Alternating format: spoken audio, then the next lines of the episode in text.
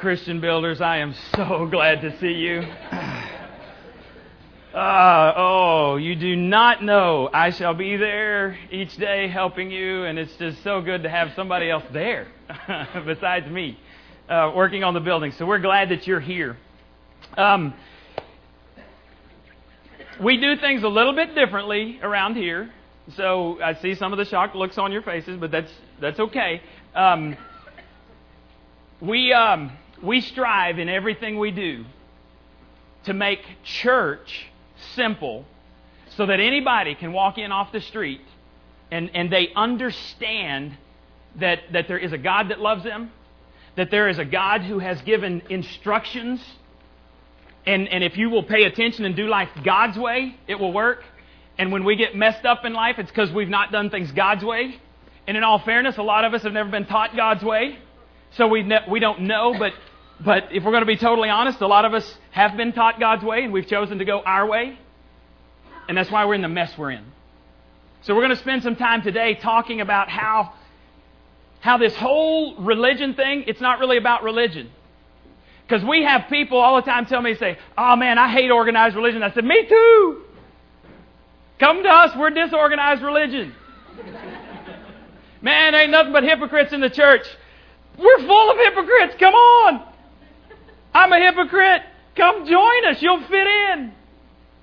So we just want to take today and, and, and realize that God has a message for us, and the message is not complicated. So we're going to try to undress all of the stuff about a complicated religion, and we're going to talk about a simple spiritual life, and that's why Jesus came. So let's get into it.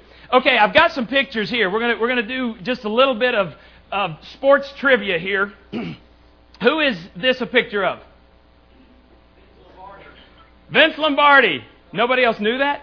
Or now you're going, oh, yeah, yeah, black and white, that's way back there. Vince Lombardi. Okay, um, why is he famous? Yeah, hush, Jeff. Why is he famous? Green Bay Packers. Green Bay Packers. So, hang on, hang on. Go in there. Okay, he, he won some Super Bowls. Did you know that, that in nine seasons he won five championships, and when they had the Super Bowl, that he won the first two of those with the Green Bay Packers. And he's considered one of the greatest coaches, football coaches of all times. So, okay, I got another picture. Let me show you this next picture. What is that? It is the Vince Lombardi Trophy that's given to the champion of the biggest sporting event of the year, the Super Bowl. You don't get your name on that trophy unless you're pretty good. And Vince Lombardi was pretty good, right? One of the things he was famous for and what made him so successful was he would always go back to the basics. He would always simplify football to the basics. And basically, that was blocking and tackling. And, and there's a famous story, true story, that, that one time the Green Bay Packers lost to an inferior team. It was bad enough to lose if you're playing for Vince Lombardi, but to lose to a team that you should have dominated was bad. So what did he do? The next day he calls an emergency practice. Normally that's their day off brings them in, and all of these men feared Vince Lombardi, feared him. And they sat there like little lost puppies while he gritted his teeth and he just stared holes in every one of them. They knew they were in trouble. He said, Gentlemen, today we go back to the basics. Pulls out a football and he goes, This is a football. If you start off with men who know defensive and offensive plays better than they know their children's names, if you start off with something so basic as this is a football, it's going to be a bad day for you if you're on the team. Now, it must have worked because they went on this roll and they became Super Bowl champions, champions of the NFL several times, and he got his name on the trophy because he simplified this, this, this game as much as possible. And, and going back to the basics is a great way to succeed in football or any sport, but it's also a great way to succeed in the spiritual life. Did you know that, that who God is, what your purpose in life is, and how we're to relate to God and to others, that was never intended to be complicated. In fact, it was, it was intended to be very spiritual, a, a very spiritual simple spiritual decision. And here's what, what God did. This is the first thing on your listening guide. God made this incredible move toward you. So the first thing we're going to look at is God's simple move toward humans. God made this cosmic move towards humans to make this spiritual life simple. Did y'all ever see the uh, the movie Honey I Shrunk the Kids? And then there was like 16 different sequels to it, and I shrunk my other neighbor's kid, or I don't know. I shrunk my dog and he bit my toe. I don't know. There was all kinds of stuff that they did. But in Honey, I Shrunk the Kids, the basic thing in the first one, which was probably the best one, is that he accidentally shrinks their kids and they become this tall.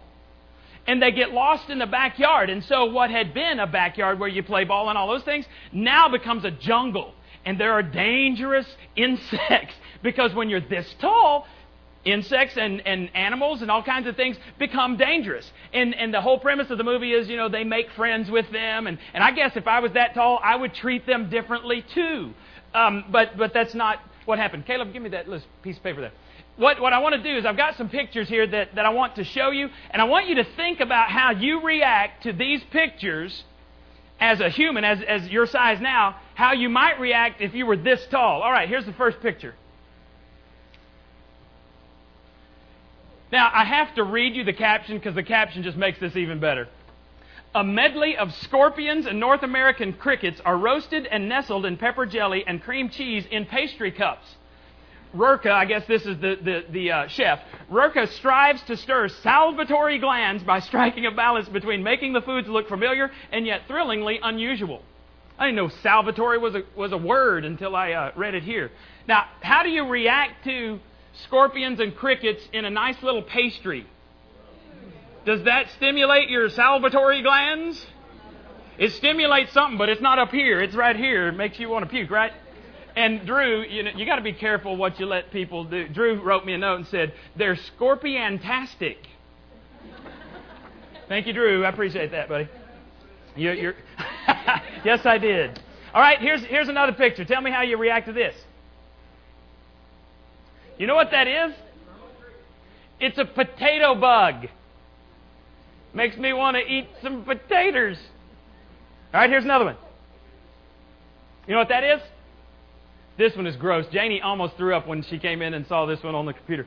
It is a bed bug full of human flesh and blood. Oh, yeah, that got a good reaction. All right, here's another one.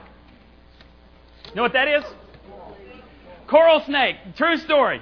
I'm not home, which usually happens whenever stuff like this goes on at my house. I'm out of town, and uh, Caleb's in the backyard, and he is watering his dog with the water hose. All of a sudden, he screams bloody murder, comes running into the house. Mom! Mom! Mom! A snake just came over my foot! And he didn't want me to tell this story until I said, dude, we got other guys in this church, some of them that were up here on the stage, that would have screamed like a girl if the snake had crawled over their foot. So then when I told him that, he's like, oh, okay, you can tell the story. So he screams and goes running inside, and she's like, oh, snake, because Janie just hates snakes. So she, she decides, we got to come out. And she said, what kind of snake? And he said, uh, it's red and yellow and black. And so she comes running outside, and they can't find it because the grass is really thick. And so she's thinking, oh, we got to find it. We got to find it. Because cause, uh, red and yellow, kill a fella, leaves of three, let them be. No, that's not it. And she's saying this out loud, all these little things that she's learned, you know, from years ago. And she's like, oh, we got to kill it. We had a coral snake in our backyard. Don't know how I got there, but you don't jack with a coral snake, right?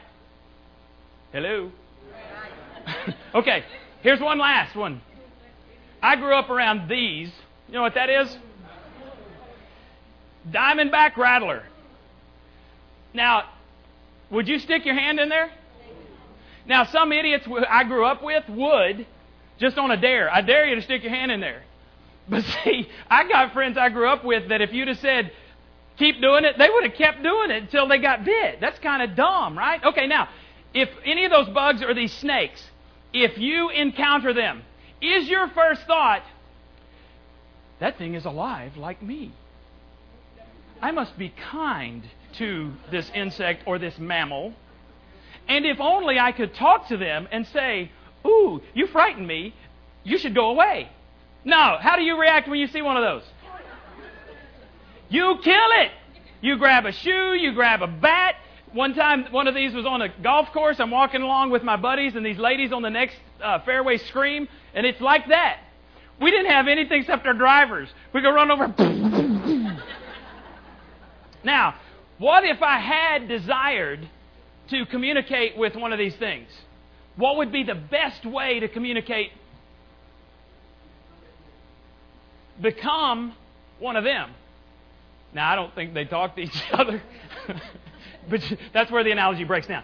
So, if I wanted to become if I wanted to become an animal, maybe I could communicate with them and say, "You better get out of here." You know that type of thing. You're going to die. It's kind of like the spiders in the in the Garfield cartoons. You know the comic strips. They all come and talk to him, then boom, he kills them. Well, if we wanted to communicate with animals, with with cows, the best way to, would be to become a cow, I imagine. Okay, here's the deal. God took this huge leap from heaven.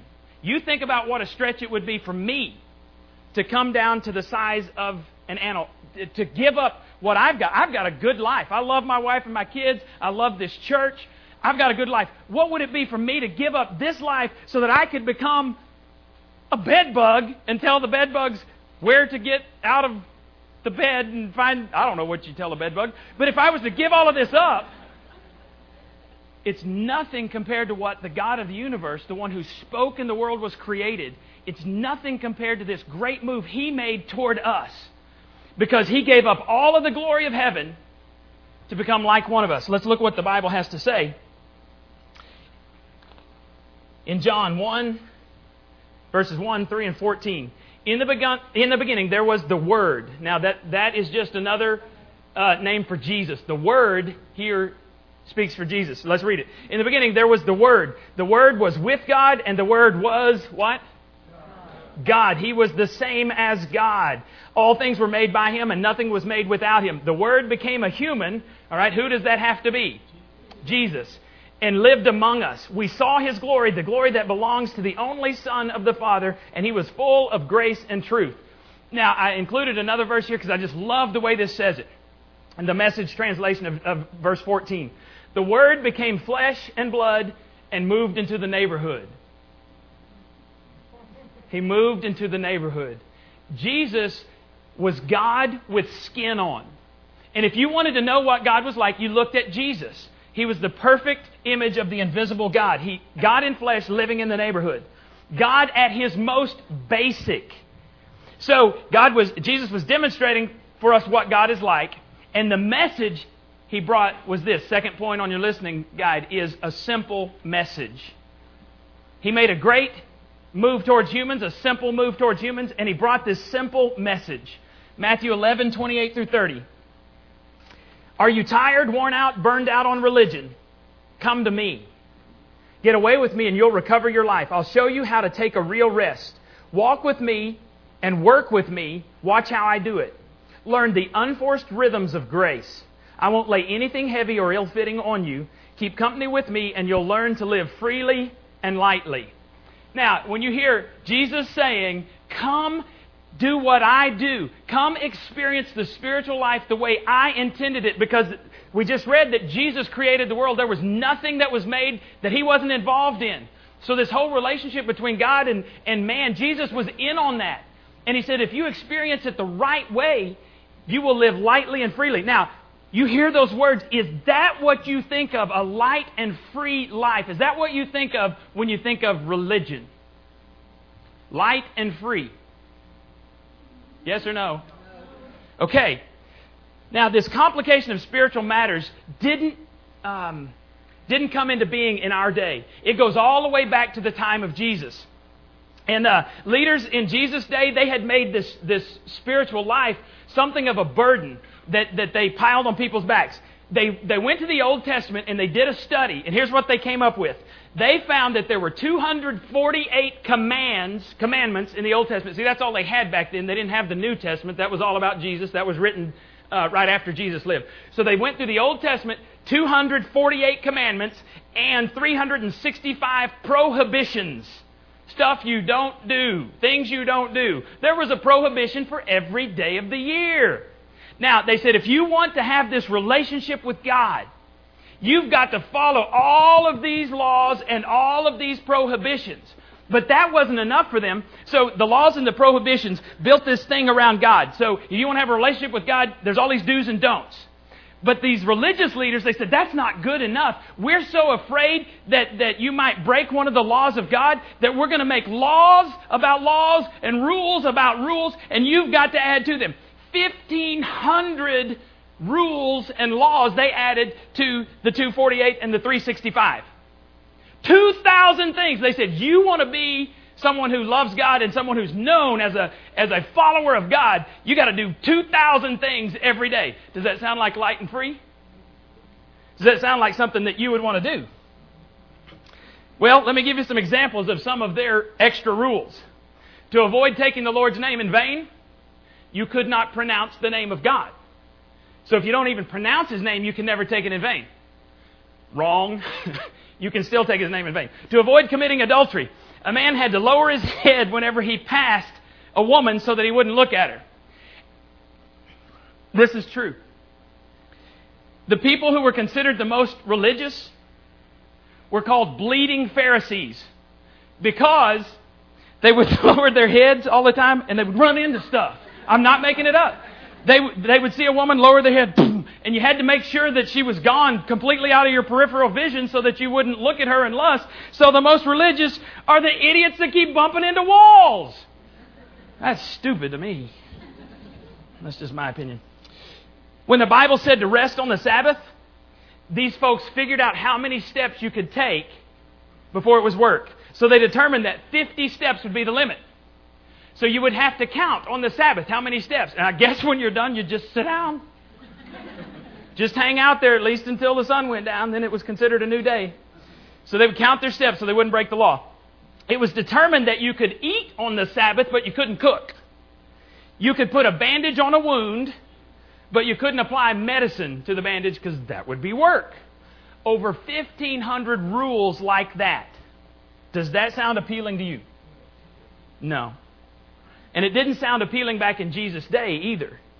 So it comes as no surprise that a guy walks up to Jesus and he asks him the question.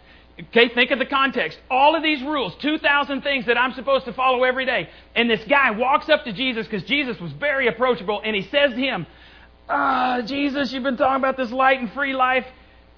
Can you tell me what's the most important rule? and I believe Jesus jumped at that opportunity. I believe he was waiting on this question. Why? Because he came to simplify. Yeah, I'll answer. And if you want to follow this, turn to Mark chapter 12. And we're going to start in verse 29. Mark chapter 12, verse 29. What is the most important rule, Jesus? Because I'm getting bogged down with 2,000. This is just a great story where Jesus interacts with this man. Verse 29, he says, Jesus replied, The most important one is this. Listen, Israel, the Lord our God is the only Lord. Love the Lord your God with all your heart, with all your soul, with all your mind, with all your strength. All right, so he says, first of all, you got to get this straight. There's one God. Because there were gods everywhere. Little g gods, idols, made out of this stuff. Oh, great post, can you help me today? People were praying to wooden stones. I mean, read the Old Testament because God says they can't speak. You're going to bow down to an idol? What kind of fool are you? There's one God. So Jesus says there's one God. And then he says the second most important commandment is this love your neighbor as you love yourself. There is no other commandment more important than these two. So Jesus says spirituality 101, one God. Got to get that straight first. The, your purpose in life, the reason you were created was to love that God. And when you do that, when you love God, which is worship, which is what we're doing here today corporately, when you love that God, then something amazing happens. You begin to love other people who were created in the image of that God. He says, all of the Bible, all of the Old Testament revolves around these two things. Love God. When you love Him right, you'll love people. Then you've got it right. And He says, you're right on the border of God's kingdom. So look what at the response of the guy. This guy has this classic aha moment. And for the first time, it makes sense. Verse 32, the religion scholar said, a wonderful answer, teacher. He didn't realize he's talking to God's son. of course, God's son's going to give the best answer. But anyway, A wonderful answer, teacher. So lucid and accurate that God is one and there is no other. And loving Him with all passion and intelligence and energy and loving others as well as you love yourself. Why, that's better than all offerings and sacrifices put together. Look what Jesus says. When Jesus realized how insightful He was, He said, You're almost there, right on the border of God's kingdom. When Jesus spoke, it never burdened people. That's why He could say, I'll make your load lighter. I'm not going to put stuff on you. If you come to me and you do the things that I designed you to do, you'll live this light and this free life. Keep company with me and you'll learn how to live freely and lightly.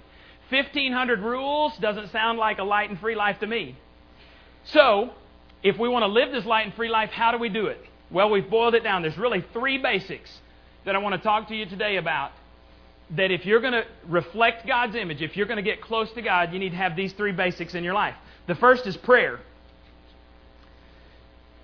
The best I can illustrate this, I don't know if you've ever been snorkeling or scuba diving, but when you're under the water, that tank, and now they have something called SNUBA, which is you don't actually have to be scuba certified. Your tank of air floats on the on the surface and there's this, this tube of air that comes down to you, and you can just kind of go around under there. As long as that, that air, as long as you have that oxygen, you are in this environment that you were not designed to be in, and you have breath and you have life. You take that breath away, you take the life away from a human being underneath the water. Prayer is like that spiritually. You talk to God, you converse with God. It is like air to your soul. You go long enough without prayer, if you only pray every Sunday when the pastor prays or the announcement guy prays, then you are suffocating spiritually, and you know it.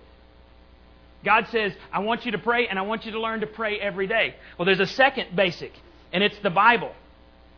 Another term for the Bible is God's Word. One of the ways that God speaks to you is through the Bible.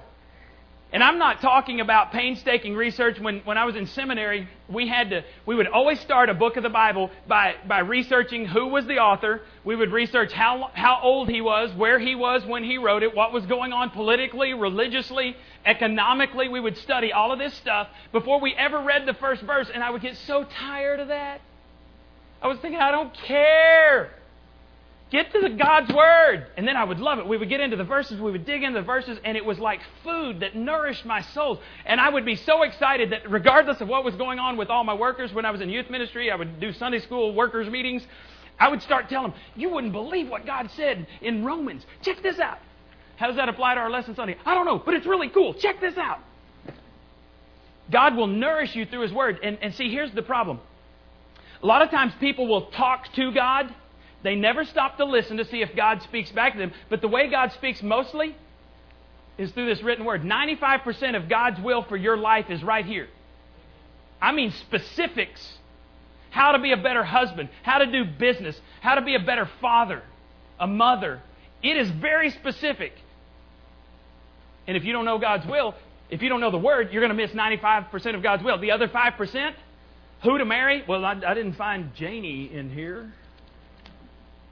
I mean, as I as I searched God and as I got to be closer to God, I prayed and I really do believe that God brought her into my life because she was the one and it wasn't until the right time. It in fact, it wasn't until I prayed totally in another city from her. I prayed, God, I am sick of dating. Anybody feel like that?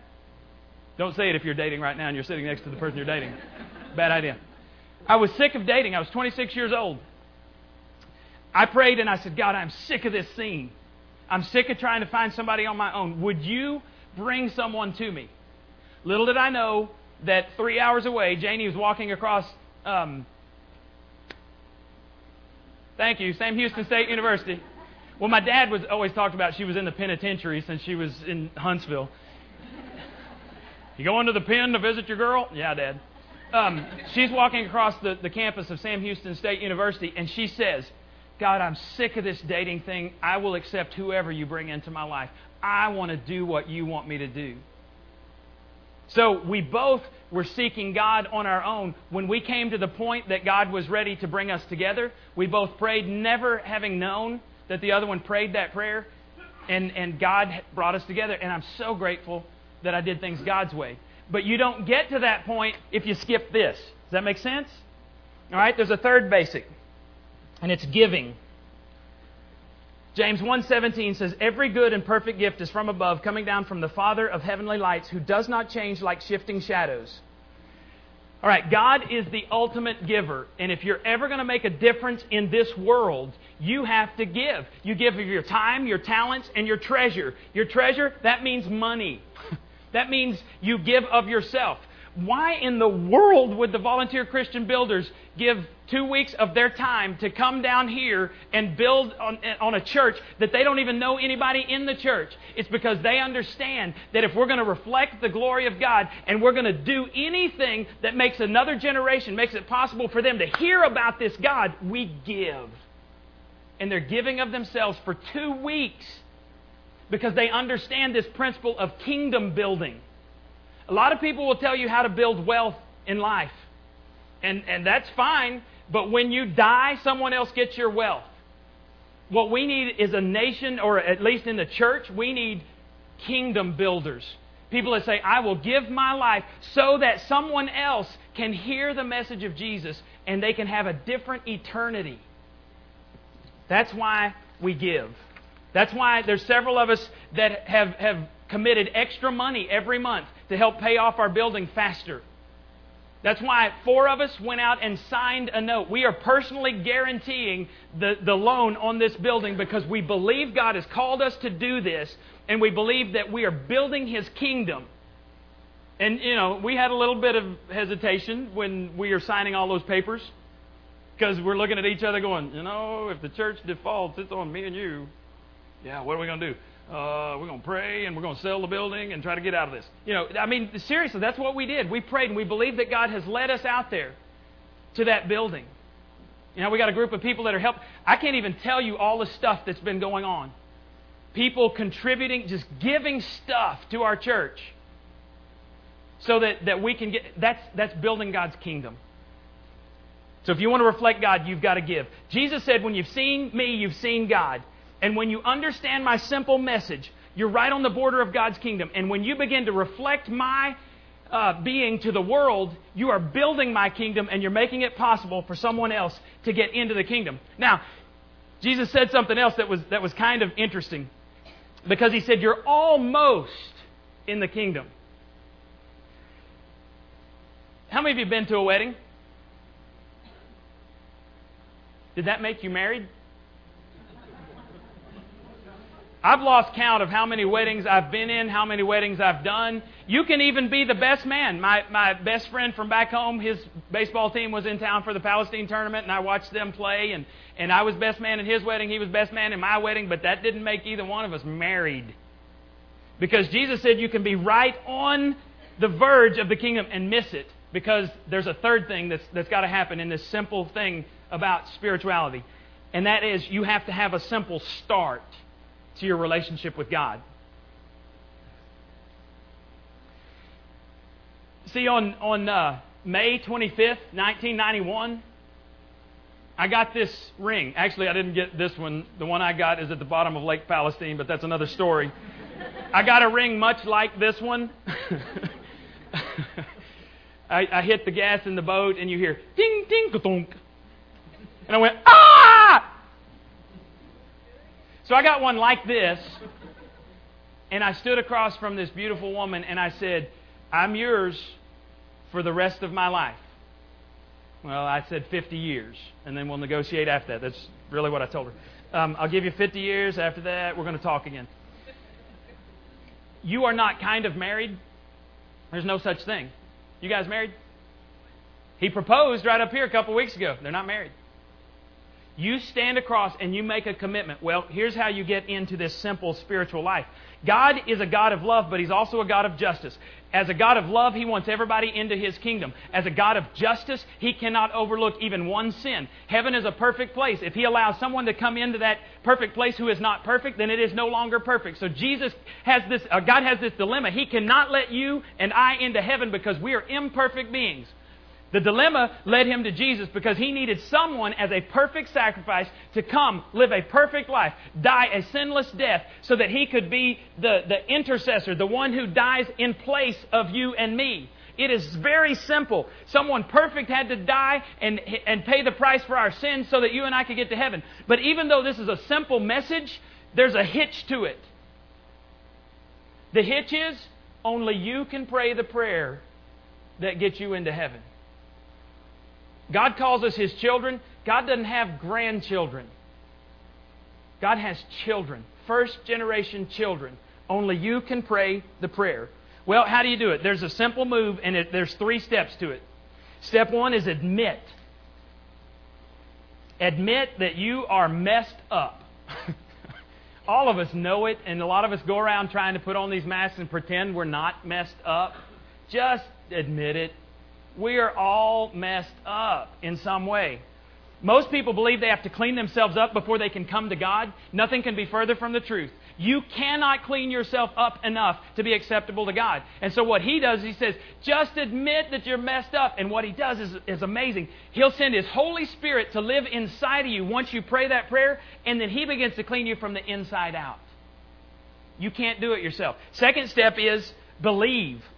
The Bible says in Romans 10:9, say the welcoming word to God, Jesus is my master, embracing body and soul, God's work of doing in us what he did in raising Jesus from the dead. That's it. And I love this translation. You're not doing anything. You're simply calling out to God, trusting him to do it for you. That's salvation. You believe in God, not you. You trust in God, not yourself. That's what it means to truly believe. And then step 3, here it is. You receive. Accept what Christ did for you on the cross you reach out and take it for your own. John 1:12 Yet to all who received him, to those who believed in his name, he gave the right to become children of God. There it is. There's no grandchildren.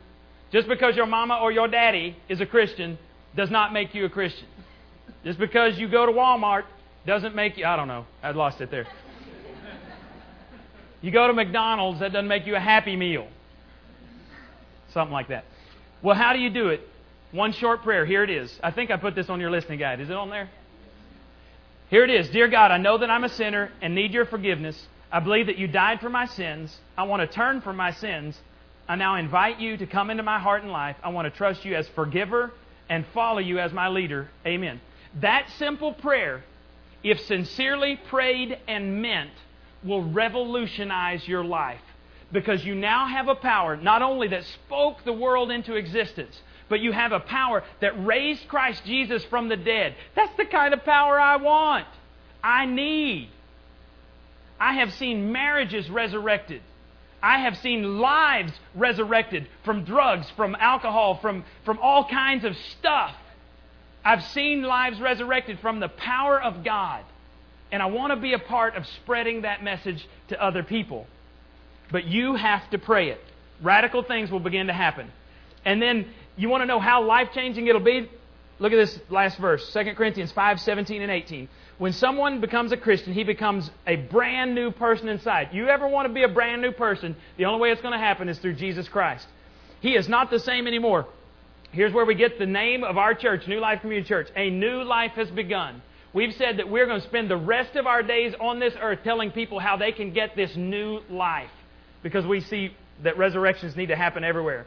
Verse 18 All these new things are from God who brought us back to Himself through what Christ Jesus did. And God has given us the privilege of urging everyone to come into His favor and be reconciled to Him. Only you can pray the prayer. Spirituality, wrongly understood, I want you to, to catch this. Spirituality, wrongly understood, produces people who are smug, self righteous, unable to love, unable to feel, arrogant, proud. You want to be around people like that? That's spirituality wrongly understood. That's the Pharisees in Jesus' day that he had the harshest criticism for. It produces cold hearts, plastic ma- uh, masks, sad faces, inauthentic lives, and shriveled souls. And if that describes some of the churches you've been in, do you understand why people far from God don't want to come there? Spirituality, rightly understood, is life and grace to those who are dying. Spirituality, wrongly understood, only serves to speed up the death process for people who are far from God and headed straight to hell. It puts a stumbling block in the way that keeps people from coming to God. Those without Christ look inside the church and they say, if that's a Christian, I don't want to be one. The best argument in the world for Christianity is Christians, their joy, their certainty, their freedom, their completeness, their giving heart. The worst argument for Christians, for Christianity, is Christians who are smug, arrogant, narrow, and repressive. Christianity dies a thousand deaths when we do the spiritual life that way. Jesus said, I am the way, the truth, and the life. No one comes to the Father except through me. The founder of our religion said, There's one way to heaven. I'm it. And only you can pray that prayer. I want you to take your um, registration cards. You got one of those when you came in. And I want you to do a couple of things for me. Fill that out. We have two baskets in the back. One of them is our joy basket. That's where we ask all of our church members and regular attenders to give. If you're a guest, we never ask our guests to give. We will give sacrificially until we die to keep giving this life giving message to people who are far from God. Um, the other basket is our registration card basket, and uh, we ask you to put that in there. But here's what I want you to do turn on the back of the card. After you fill out the front, turn on the back of the card. And I want to take just a second. I want you just to close your eyes. And the, and the reason I do this is because I, I don't want you to be distracted by anyone else around you. And I want you to ask God this question What do you want me to do with what I've heard today?